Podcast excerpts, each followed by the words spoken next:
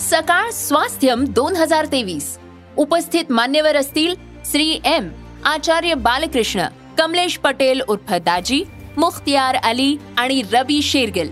व्याख्यान परिसंवाद चर्चासत्र कार्यशाळा प्रदर्शन सायकल रॅली संगीतमय उपक्रमांचा महोत्सव.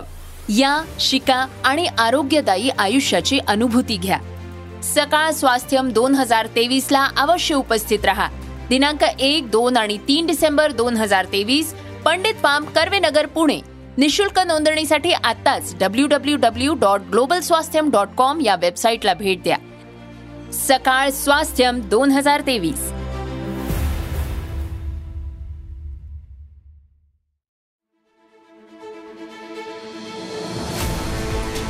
तुमच्या रोजच्या जगण्यातली विस्मयकारक माहिती जी ठरणारे तुमच्यासाठी महत्वाची. ऐका साम टीव्हीचा आज स्पेशल पॉडकास्ट जे तुमच्यासाठी महत्वाचं तेच आमच्यासाठीही. मैं गोपीनाथ मुंडे ईश्वर की शपथ लेता हूं कि मैं विधि द्वारा स्थापित भारत के संविधान के प्रति सच्ची श्रद्धा और निष्ठा रखूंगा। मैं भारत की प्रभुता और अखंडता अक्षण्य रखूंगा। मैं इस संघ के मंत्री के रूप में अपने कर्तव्य का श्रद्धापूर्वक और शुद्ध अंतकरण से निर्वहन करूंगा।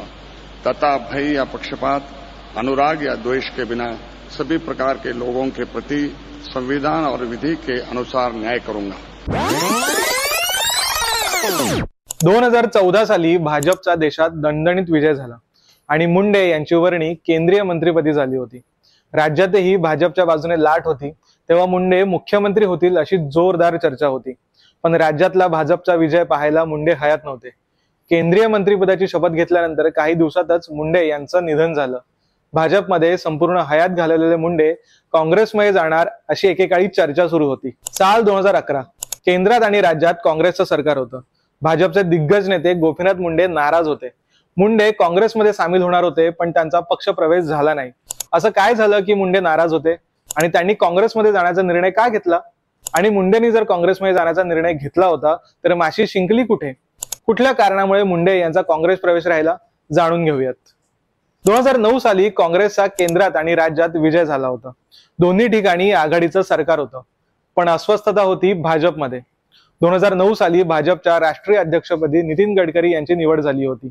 दोन हजार चार साली भाजप नेत्या उमा भारती पक्षातून बाहेर होत्या. गडकरी यांनी भारती यांना पुन्हा पक्षात आणलं आणि मानाचं स्थान दिलं. उमा भारती पक्षात आल्याने मुंडे नाराज झाले होते. इंडिया टुडेने याबाबत तेव्हा वृत्त दिलं होतं. मुंडे भाजपमधले ओबीसीचा चेहरा होते. उमा भारती यांना पुन्हा पक्षात आणून गडकरी आपलं खच्चीकरण करत असल्याची भावना मुंडेंमध्ये होती.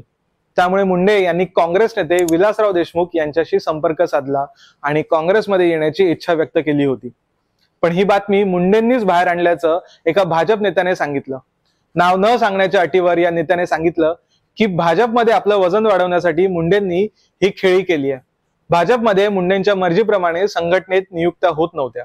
त्यामुळेही मुंडे नाराज होते असंही या इंडिया टुडेच्या बातमीत म्हटलंय. याच वेळेला रिपब्लिकन पक्षाचा आठवले गट युतीत सामील झाला होता. त्याची सभाही झाली होती.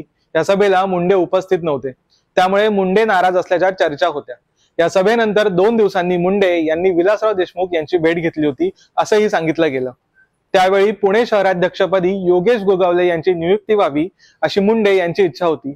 पण मुंडे यांच्या इच्छेविरोधात जाऊन पक्षाने या पदावर विकास मटकरी यांची नियुक्ती केली आणि यामुळेच मुंडे नाराज झाले होते असंही सांगितलं जातं. जेव्हा प्रमोद महाजन हयात होते तेव्हा मुंडे यांचा शब्द पक्षात चालत होता. पण महाजन यांचं निधन झाल्यावर मुंडे यांचं मत न घेता निर्णय घेतले जात होते आणि त्यामुळेच मुंडे नाराज असल्याचं इंडिया टुडेच्या बातमीत म्हटलंय. मुंडे यांच्या नाराजीवर तोडगा काढण्यासाठी पक्ष त्यांच्यावर मोठी जबाबदारी देणार होता.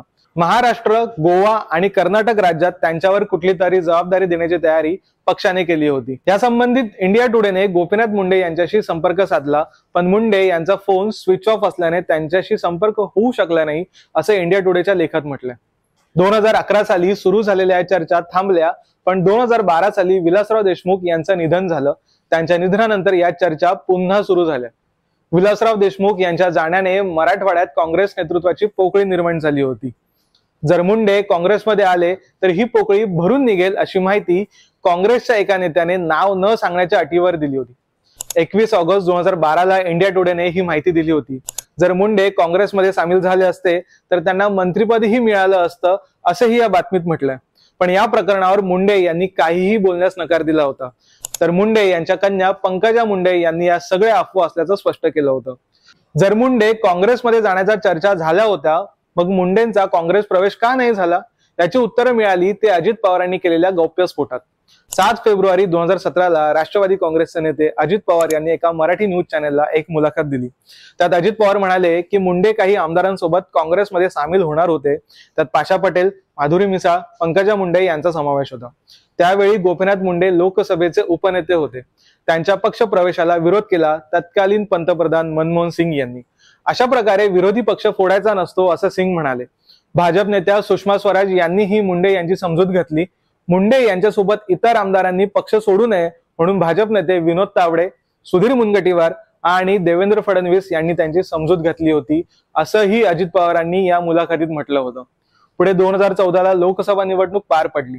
गुजरातचे तत्कालीन मुख्यमंत्री आणि भाजपचे पंतप्रधान पदाचे उमेदवार नरेंद्र मोदींच्या नेतृत्वात भाजपला तुफान यश मिळालं.